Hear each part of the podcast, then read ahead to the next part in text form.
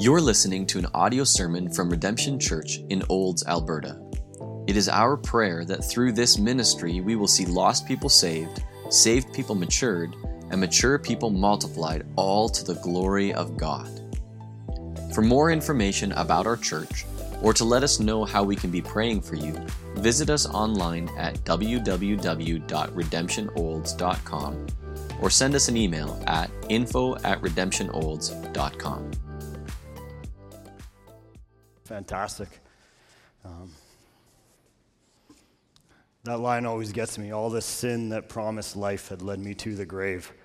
Uh, what a beautiful picture that is. That's like Ecclesiastes in a nutshell. We're not seeing the bumper video anymore, but that's, that's it.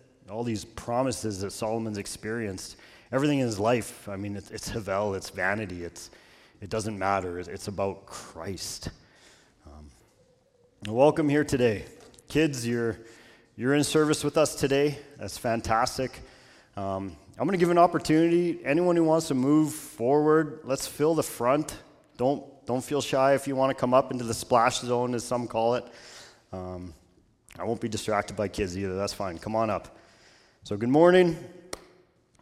Welcome. We're in the book of Ecclesiastes today. So, in your Bibles, we have Psalms, Proverbs, Ecclesiastes. That's where we are. Chapter 5, verses 8 through 20, as we work our way through this book of Ecclesiastes. And again, here we're going to see that Kohelet, our author, is going to use another literary device in here. So, a month ago, kids, when you were with us, we learned about a different literary device. It's called a merismus. Uh, you don't have to remember that. Uh, today, we're looking at what's called a chiasm. So, it's another literary device that Kohelet's using to just bring poetry in, into life, into what he sees. A chiasm is a series of points that leads up to a main point. So it, it, works its way like one, two, three steps up. You have our main point. That's what we're going to see in verses 18, 19, and 20. That's going to be our main point. We're going to have three steps leading up. And then next week, when Paul is up here, we're going to come down off that chiasm as Kohelet works his way back off that. So it's a uh, kind of a pillar of, of points to make a bigger point. Two things we also want to kind of focus on here for kids and, and adults alike to learn is that we have, when we look at Scripture, there, there's two very basic ways to look at things. Is this descriptive? Are we reading about what is being shown to us in terms of what's actually happening? Or is this prescriptive? in terms of telling us how things ought to be. So we're going to see both of that in our text here today. Um, kids, if, if someone didn't get a handout, feel free to put your hand up. Uh, Dean in the back will bring you a handout so you guys can follow along. Looks like we just missed Logan in the front row. There's a pen in my, in my uh, Bible case too if you want a pen. If any of you guys don't have a Bible, there also should be one in front of you in the pew. Feel free to open that up. It's, it's, important that we have God's word in front of us so that we can see these things, we can follow along, we can read. And, and then uh, if you need a Bible, take it. That's, that's our gift to you as a church. We want to have God's word in your hands. Uh, and if there's any of you who are electronic today, this, this might be your day to shine because I'm going to maybe jump between two, three different. Uh, just going to point out some nuances between, say, the NIV, the ESV, and different translations here. So, when I was working through this text, uh, just reflecting on, on kind of myself, uh, how, how my heart is, it, it, reminded me of when I was uh, a teenager in those like 16, 17, 18 years old as I'm, as I'm ending high school and thinking about what does a career look like? What, what do I want to do with my life? And it was very clear in my memory. I remember it very vividly. There was two paths I was going on. That's it. There was only two. I was playing competitive hockey, and it was path one was the NHL. I was going, I was going straight to the big show. I was going to have a life full of uh, everything it has to offer money, riches. Uh, it was going to be great. Uh, it didn't take me long to realize that five foot eight Kyle is a, uh, a tiny little guy compared to the way goaltending was going. So they were looking into 6'3, 6'5, 6'8 goalies. They're stretching out all over the net. And uh, gone are the days of like Arturs Irbe and some of those smaller goalies who could move. Obviously, life didn't go out that route. The second way I saw life going, and, and, and I didn't know the Lord at this time, this is, this is me and life under the sun, S U N, apart from God, was I was going to be a big shot CEO. I was going to go down the business route. By age 24, I had this number in my head for some reason. I think that was finish high school, finish university, and give it like two years of climbing the business ladder. I was going to be a CEO. I was going to have the sports car, the riches, the wealth. And that's, that's what it was all centered around. As I looked back on it, it was I, want, I wanted this wealth.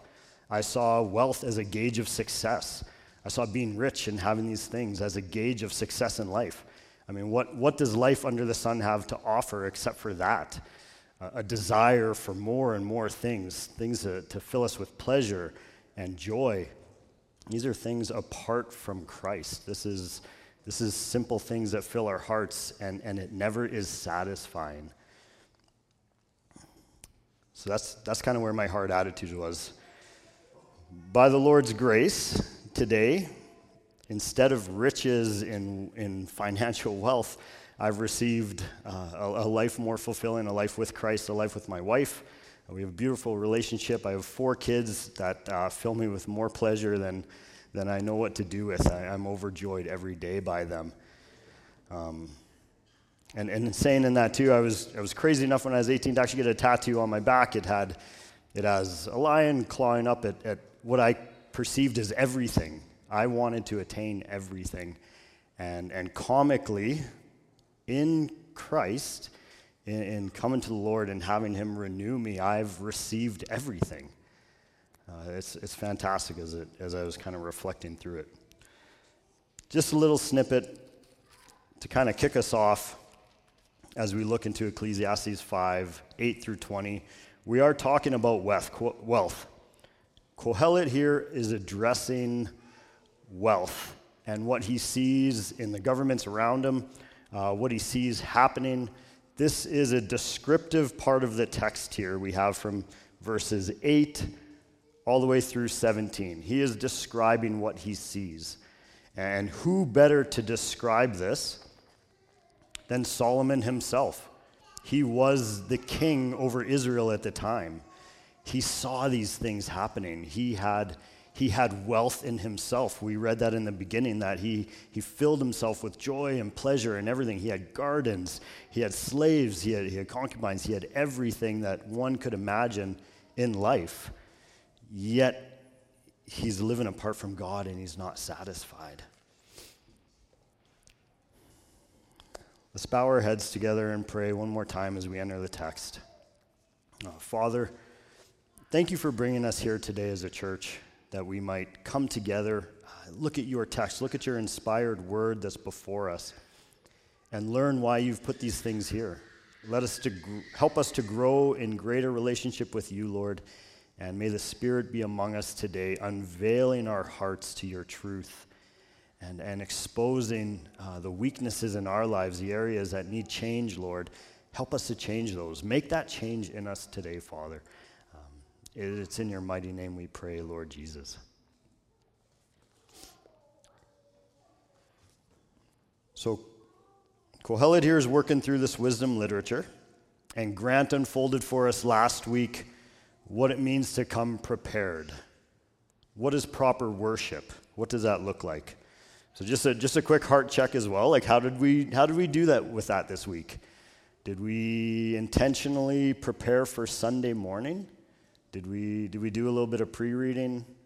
Um, did, we, did we set some clothes aside in the morning so that we didn't have to wrestle with simple issues like what are we going to wear? Um, did we prepare a meal so that we were snacks for the kids so that we're not running around last minute? Were we intentional about coming here today, Sunday? Did we prepare our hearts to know that we're standing before the Lord in the house of God? Um, if you didn't, that's, that's okay. I'm working through that too. That's something I've been working on for a long time. If you did, praise God. Write that in the prayer, uh, prayer items. Rejoice. Rejoice with the elders that you're here with your heart prepared today. Prepare our hearts. That's wise. That's what Solomon has told us to do. Today, we're given wisdom as well in verses 8 through 20. Let's read this together. I'm going to read verses 8 and 9. We're going to take it in little chunks and we're going to work through it.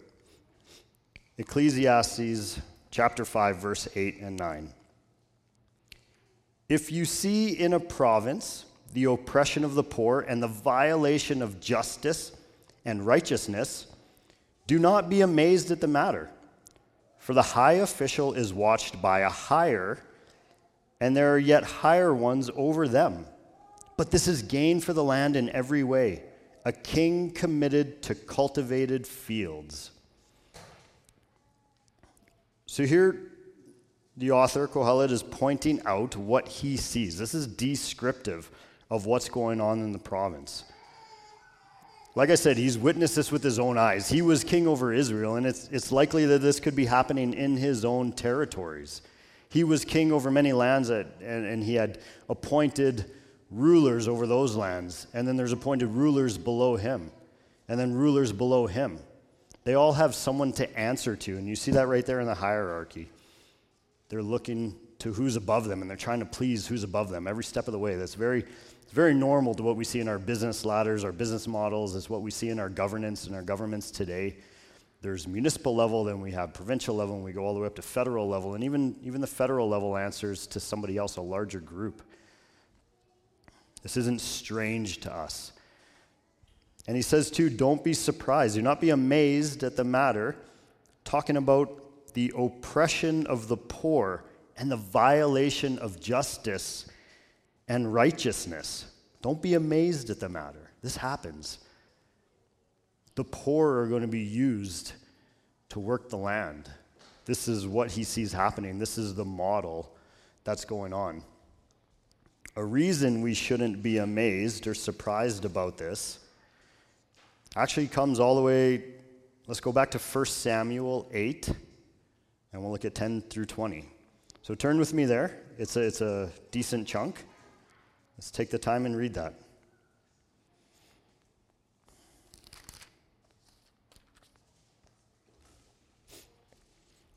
So 1 Samuel 8, 10 through 20.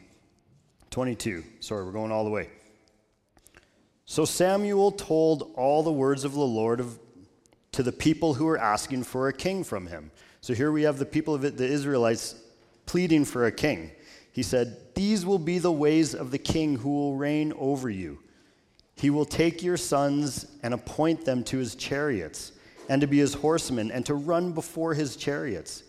And he will appoint for himself commanders of thousands and commanders of fifties, and some to plow his ground and to reap his harvest, and to make his implements of war and the equipment of his chariots. He will take your daughters to be perfumers and cooks and bakers. He will take the best of your fields and vineyards and olive orchards and give them to his servants. He will take the tenth of your grain and of your vineyards and give it to his officers and to his servants. He will take your male servants and your female servants and the best of your young men and your donkeys and put them to work. He will take the tenth of your flocks, and you shall be his slaves. And in that day you will cry out because of your king, whom you have chosen for yourselves. But the Lord will not answer you in that day. But the people refused to obey the voice of Samuel, and they said, No. Look at that, no, with an exclamation point. But there shall be a king over us, that we may also be like all the nations, and that our king may judge us and go out before us and fight our battles. And when Samuel had heard all the words of the people, he repeated them in the ears of the Lord. And the Lord said to Samuel, Obey their voice and make them a king. Samuel then said to the men of Israel, Go every man to his city.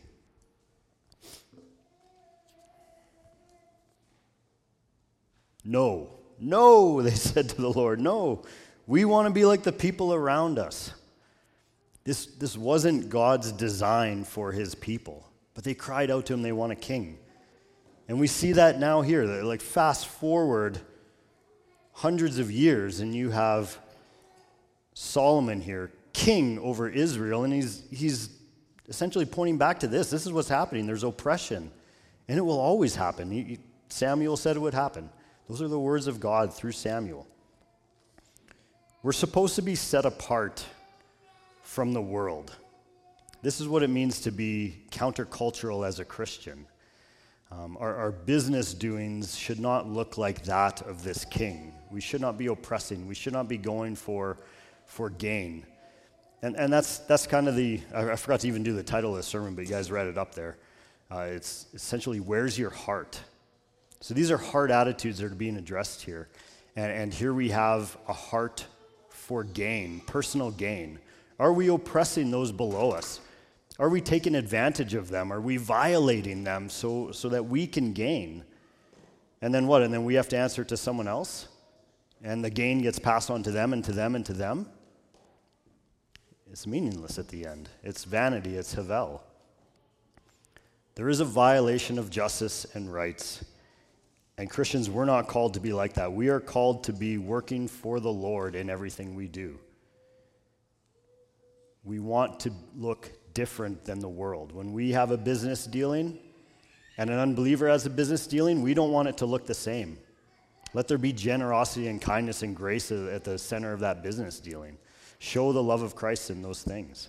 This is, this is kingdom work. This is, Lord, your will be done, your kingdom come on earth as it is in heaven. This is the Lord's kingdom coming in heaven. And then he ends, he ends that statement back to Ecclesiastes here. He ends that statement with, with a little bit of a confusing statement. Uh, I figured that out through looking through all the commentaries. There's a bit of, bit of back and forth about what this last verse 9 means. But this is gain for a land in every way, a king committed to cultivated fields. Uh, the, the, the two camps here are sort of that it's good, it's positive. The king is pouring into his province. Though there's oppression and unrighteousness, his, his province is flourishing. There were different provinces under Solomon's reign. Some were for war machines, some were for cultivating fields, some were for trade routes. Uh, when a province's fields are, are flourishing, this is good. The other camp here is that it's to the personal gain of the king. It's a negative connotation here a king committed to cultivated fields, a king committed to driving the wagon hard so that he has gain, so that he looks good to his next official, who then boasts about what he did and, and he looks good to his next official. And so the ladder climbs all the way until it comes to King Solomon. Those are the two camps. Doesn't necessarily matter. What we see here is there, there is a heart that's looking to financial wealth for gain, and it comes at the oppression of the, of the people below.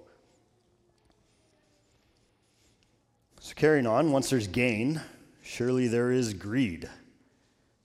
Here we see the next heart attitude that's being addressed here as we, as we climb this, this chiasm.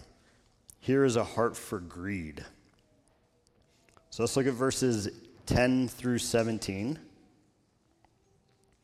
He who loves money will not be satisfied with money, nor he who loves wealth with his income. This also is vanity. When goods increase, they increase who eat them. And what advantage has their owner but to see them with his eyes? Sweet is the sleep of a laborer, whether he eats little or much, but the full stomach of the rich will not let him sleep. We'll pause right there. We'll, we'll carry another chunk after. If we can go to the next slide, uh, I think I have a picture in there. So, Tough to see. I'm, I'm, not great with the electronics, but I thought I'd, I'd try an image here to help us understand. This, you guys have your ES, a lot of people have ESV Bibles in front of you. This is where, jump into another text, we have the NIV. So if we look here at the NIV, you see the first paragraph up there is verses 8 and 9. And then it actually breaks into some poetic language. You see, it looks more like a psalm or a proverb as it's broken into. We don't get that in our ESV text here. I think it's done almost a little bit of disservice in the sense that it's created a full paragraph of writing and it can all blend together. But you see in the NIV, you have a little more broken up into poetry, and it, it helped me understand it as I read it a little bit different. So don't, kids, don't be afraid to grab another translation of the Bible. It's good to use that as a comparison. I'll often do that when I'm looking into the text. Start with, the, start with what you're comfortable with, generally the ESV. Go to the NIV is a good one, the NASB. Uh, I've even, even gone all the way to the NLT. What you have is a difference of word for word translation, uh, one being the tightest would be the King James, and then to the NLT, which is more a thought to thought type of translation. And you have everywhere in between. There's tons of good resources for that. Digital, if you go digital copy, you can simply click a button and you get a different translation. It's okay to look at those. Um, all right. So as we carry on, we see the poetic language, and we have again carrying through in this descriptive portion in verse 10. So take a look. He who loves money will not be satisfied with money, nor he who, who loves wealth with his income. And the author says this also is vanity. Isn't that true? We're never satisfied with what we have. This is, this is the havel of it. This is the vanity of it, the vapor. It's, it's always one thing with money that leads to the next. It leads to the next. I, you need more of it. Your lifestyle increases. You need more of it. All of a sudden, you need a second job to supplement it, and you, you're away from your home. The love of money and wealth, and the lover of money and wealth, is always going to want more. And again, here we see when goods increase, they increase who eat them.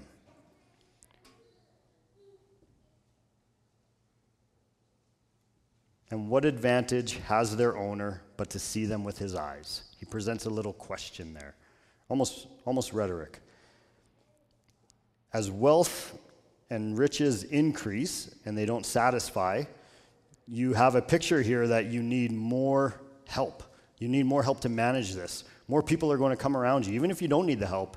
Uh, the wealthy are going to have people who come around them and they want part of this. This is what's being described here. You have money and wealth, and then people who come in and they want to eat of it, they want to partake in it, they want their piece of it. And, the person who has the wealth and the riches no longer has the ability even to, to partake in them.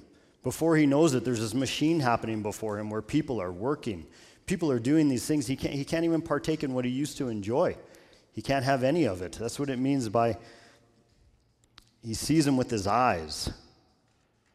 They increase who eat them, and what advantage has their owner but to see them with his eyes? He's standing at a distance. And then he goes to a contrast. Verse 12 Sweet is the sleep of a laborer, whether he eats little or much, but the full stomach of the rich will not let him sleep. You see that contrast? We have a description of sweet is the sleep of a laborer. This is honest work. The laborer is, is the, the low person, the, the poor, the oppressed that we had in the beginning whether they eat little or much. When, you, when you're at the bottom, generally you're thankful for what you have, whether it's a little bit or whether it's much. There tends to be a lot more thankfulness in your heart. As your, as your goods increase, as your richness, your wealth increases, that's what he's describing by the full stomach. A, a greedy rich man, it, it won't let him sleep.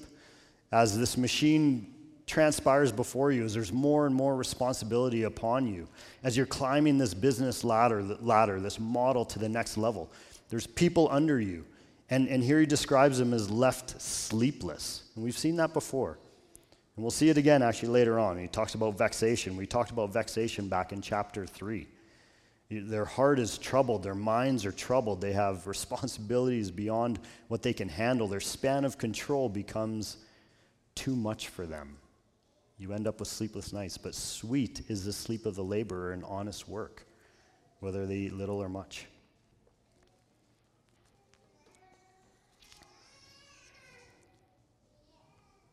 Looking at 13, this is all very straightforward text here. This is descriptive. Here he goes into our in our poetic time again. He has two times he says here there is a grievous evil. So take a look at this. There is a grievous evil that I have seen under the sun. So he brings back this theme of under the sun. Riches were kept by their owner to his hurt. This is our greedy rich man right here. Riches are kept to his hurt. And those riches were lost in a bad venture. And he is father of a son, but he has nothing in his hand.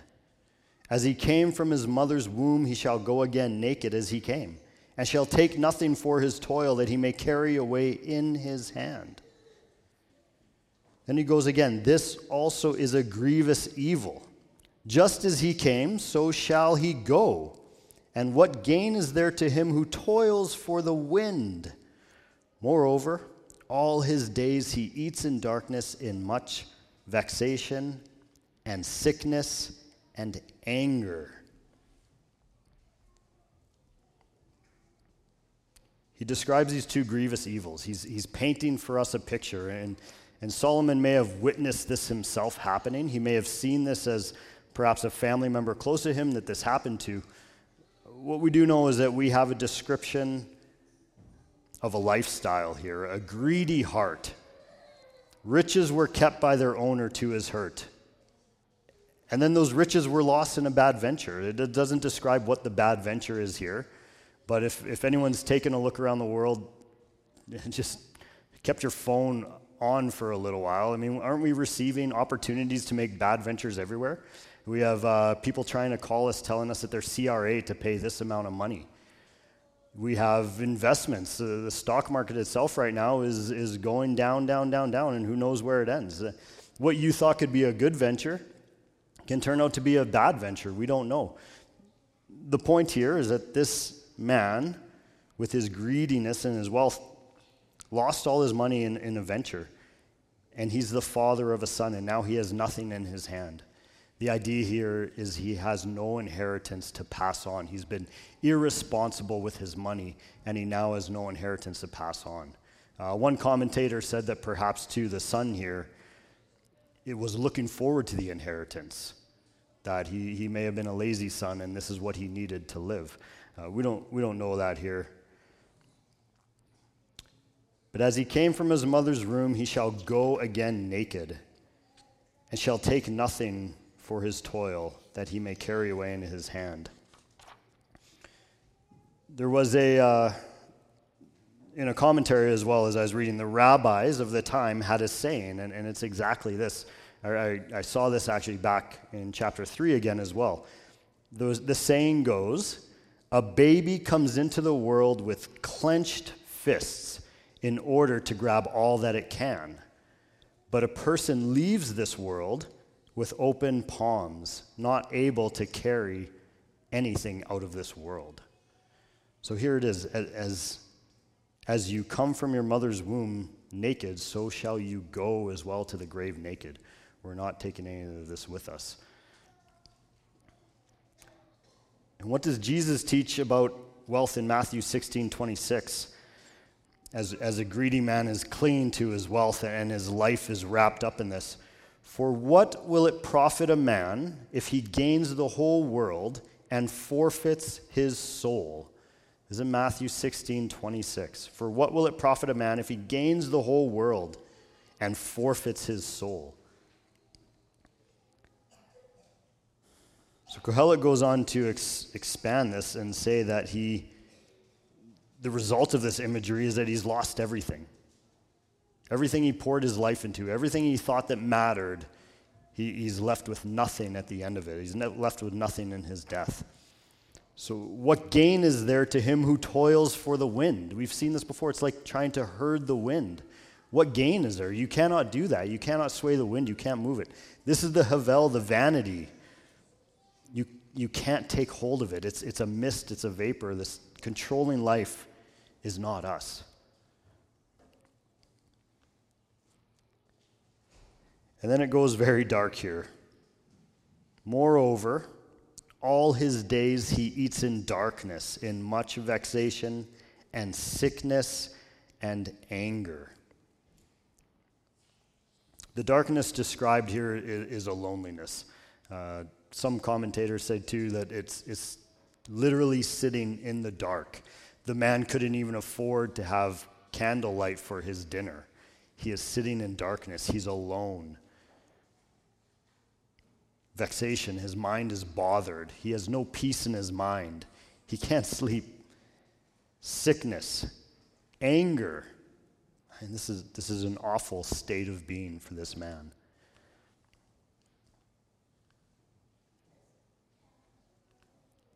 This is how the greedy heart that is out for personal gain is left.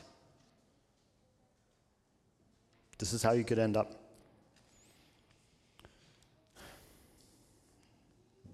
So this chiasm is taken a, a step, step, step. It's, you can t- call them steps up if you want, or, or in this case, it seems like it steps uh, lower, lower, lower as we get to the main point of the text here. Here we're going to plateau for a little while in verses 18 through 20, uh, where we see the, the main point of these steps bringing us to, to where we are here in 18 and 20.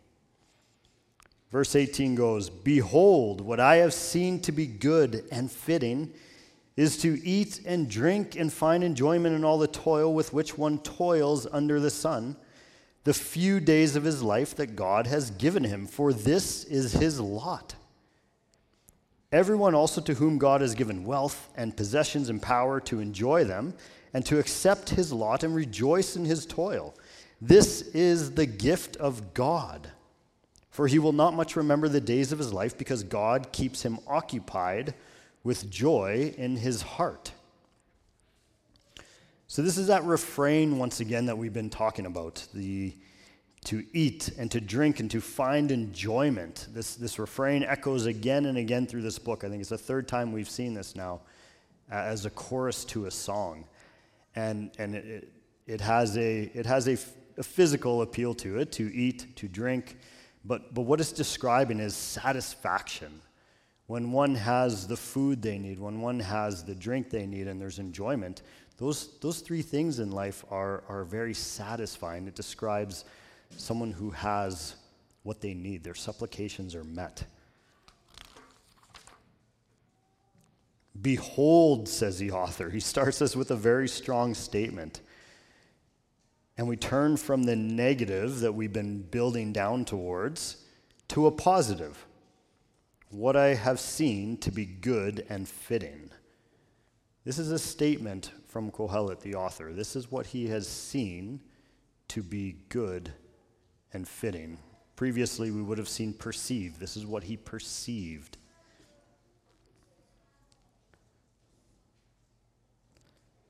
So be satisfied because this is our lot. He says here too, this is our lot, our appointed portion that we are blessed to receive. And look at the text God has given this to us. Right at the end of verse 18, God is the one who enables us to have this satisfaction. God has given it to us. God has given us our lot. God has given us our portion. This is God's providence over our lives. He's appointed us to certain areas. He's given some of us a little bit, and He's given some of us more. And we're to enjoy what we have. We're to eat and be satisfied in what God has given us. So, kids, who is the giver of the wealth and possessions in the verse here? Anybody? Shout it out. God. That's right. God is a giver of the wealth and possessions. says it right there, verse 19. Everyone also to whom God has given wealth and possessions. God has given wealth and possessions and the power to enjoy them. Kids, who gives us the power to enjoy these things? God, that's right. It is God who has given us these things. Parents, you can, you can chime in too. Adults, you can chime in too. This is, this is real. It's right here in the text. God has given us these things, these are gifts. Church, altogether, who's given us the ability to accept our lot and our portion in life? God. That's right. God has given this to us. Who gives us the power to rejoice in all things. God, that's right. These are gifts from God. We've seen this before. It is back in, back in chapter 3. We're going to see it again. This satisfaction, this fulfillment, these things that we can enjoy, they are from God. Repentance, faith, from God. It's by His grace that we receive these things. It is all through Him. It is all from Him. It is, and, and it is through His Son Jesus. This is the prescriptive part of the text. This is where our heart's attitude ought to be. Not stuck on our wealth and our finances and, and, and angry and vexed about these things. Not clinging to these things that God has given us. Let's, let's not, let's be real with it. God has given us these things. This is getting back to life under the the S O N, life under the sun that we've been hammering away at, not life under the S U N. This is life with God. This is not life apart from God. Being thankful for what we have. And as a New Testament believer, being thankful for his son Jesus, who we've seen. The author didn't, didn't know the canon yet, he didn't have all of this. They had the simple joy of, of what they've received as their lot in their portion. We now have all of this and we can add to it. We have the blessings of his son Jesus.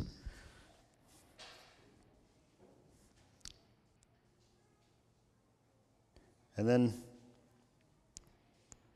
verse 20 For he will not much remember the days of his life, because God keeps him occupied with joy in his heart. So, if you're, if you're to reflect upon your heart attitude over, over years. I think this is very true. And we recognize this. When we are, when we are satisfied, when we have joy in our heart, when, when we're resting in the Lord and we're really laying it as, at His feet, we're, we're not living with a regret uh, of things past. We're not living with what does the future look like, where our, our hearts aren't troubled with what's to come there's a reality of truly resting and knowing that we, under, we are under His divine providence. This is rest for our hearts. This is a way that our lives are filled with joy and joy complete. We're not looking back to the past. We're not thinking how it could have been, how it could have been better. We're satisfied our hearts aren't longing. We're not seeking for that satisfaction where we ought not be seeking that satisfaction. We're resting and seeking it where it truly needs to be. So, again, as New Testament believers, we do have so much more. The joy in our hearts comes from the redemption through the blood of Jesus, the, the spotless lamb on the cross. That's where our joy and satisfaction comes. So I, I wanted, I'm going to end a little bit with a diagram, and then I'm going to kind of expound a little bit on what Grant said last week when we talk about a, a gospel presentation. And, and the, the gospel presentation really in, encompasses, uh, and Grant said this God, four things God, man, Christ, and our response. So I'm just going to reflect quickly back on the text. Uh, and then if you want to if you want to go to the next slide, we can bring up that image for the for everybody. This is what's called a uh, it was a napkin gospel diagram. So it's a real quick presentation. Kids, this is great. If you're you're having coffee with someone and you have to give the gospel and like you got their attention for three minutes, uh, three three circles, three lines. First one is God's design. This is where we've fallen from. This is, this is Genesis chapters 1, 2, 3. God's original design for his people. And that's even God's design for, for how we were to be as people. We have fallen from that because of sin. And what that does is that leads to brokenness. Um, coming out of brokenness, and brokenness has the messy lines. That's, that's a messy life of brokenness. Coming to the gospel, we have repent and believe. And this is repent and believe in Christ as our Savior. And here you have the gospel presentation of man, Christ, God, and our response. And through that gospel, we come back to God's original design through a recovery and a pursuing of that relationship with God, the rebuilding of a broken relationship from sin. Uh, like, this is your napkin gospel presentation in a nutshell. This is, this is reality. So, looking back quickly to the text, we're going to wrap up here. We'll start with man. In our text today, what was the heart attitude of man? We have oppression of the poor, violation of justice and righteousness. We see idolatry towards money, vexation, darkness, and anger emptiness, loneliness, and sadness. This is, this is man. This is the depravity of man right here. This is brokenness. In the God column, we see him empowering us to accept our lot. God has given us all things. We accept our lot. We have the ability from God to enjoy life. And we see him fulfilling and satisfying us. God is our satisfaction. We see him as the gift giver. He is the great gift giver. It's not the gift we ought to be desiring, but the gift giver himself. And we see him to be good. These things are good. It reminds me of Psalm 34 8. Oh, taste and see that the Lord is good. Blessed is the man who takes refuge in him. Taste him, see him, feel his goodness. And then we have wrapped up into kind of two columns here we have Christ and our response. At the very end, chapter, or very end, verse 20, we have joy, satisfaction, and joy. This is a response to what God has done. And it's made complete in the atonement and the work of Jesus Christ on the cross.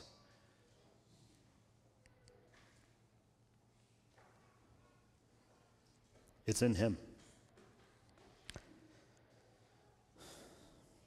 Brothers and sisters, believers, today is a day of communion, a day that we remember the blood that was spilled and His body that was broken for us.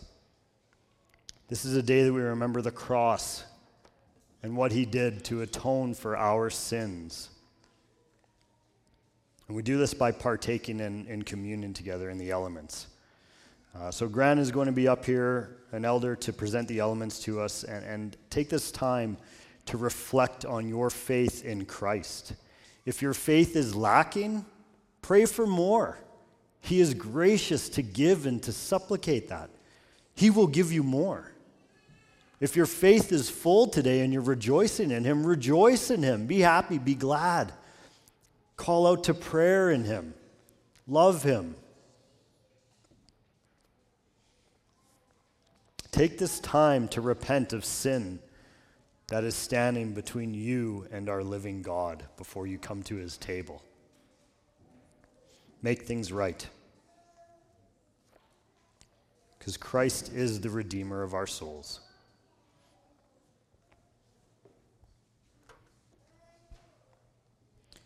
I'm going to pray for us as we go into communion. Just prepare our hearts. Heavenly Father, thank you for revealing these truths to us today that is in your word. By using Solomon in his broken state as a vessel to bring forth your inerrant word, God. To give us a picture of what life looked like then and also what it looks like now. It's no different. But God, we want it to be changed. We want to see your kingdom come on earth as it is in heaven, Father. Help us this day as we turn to Christ renewed and refreshed by his goodness and this gift that you've given us in the Son. Father, prepare our hearts as we come to your table. We worship you, Father. I pray this in your mighty name, Lord Jesus. Amen.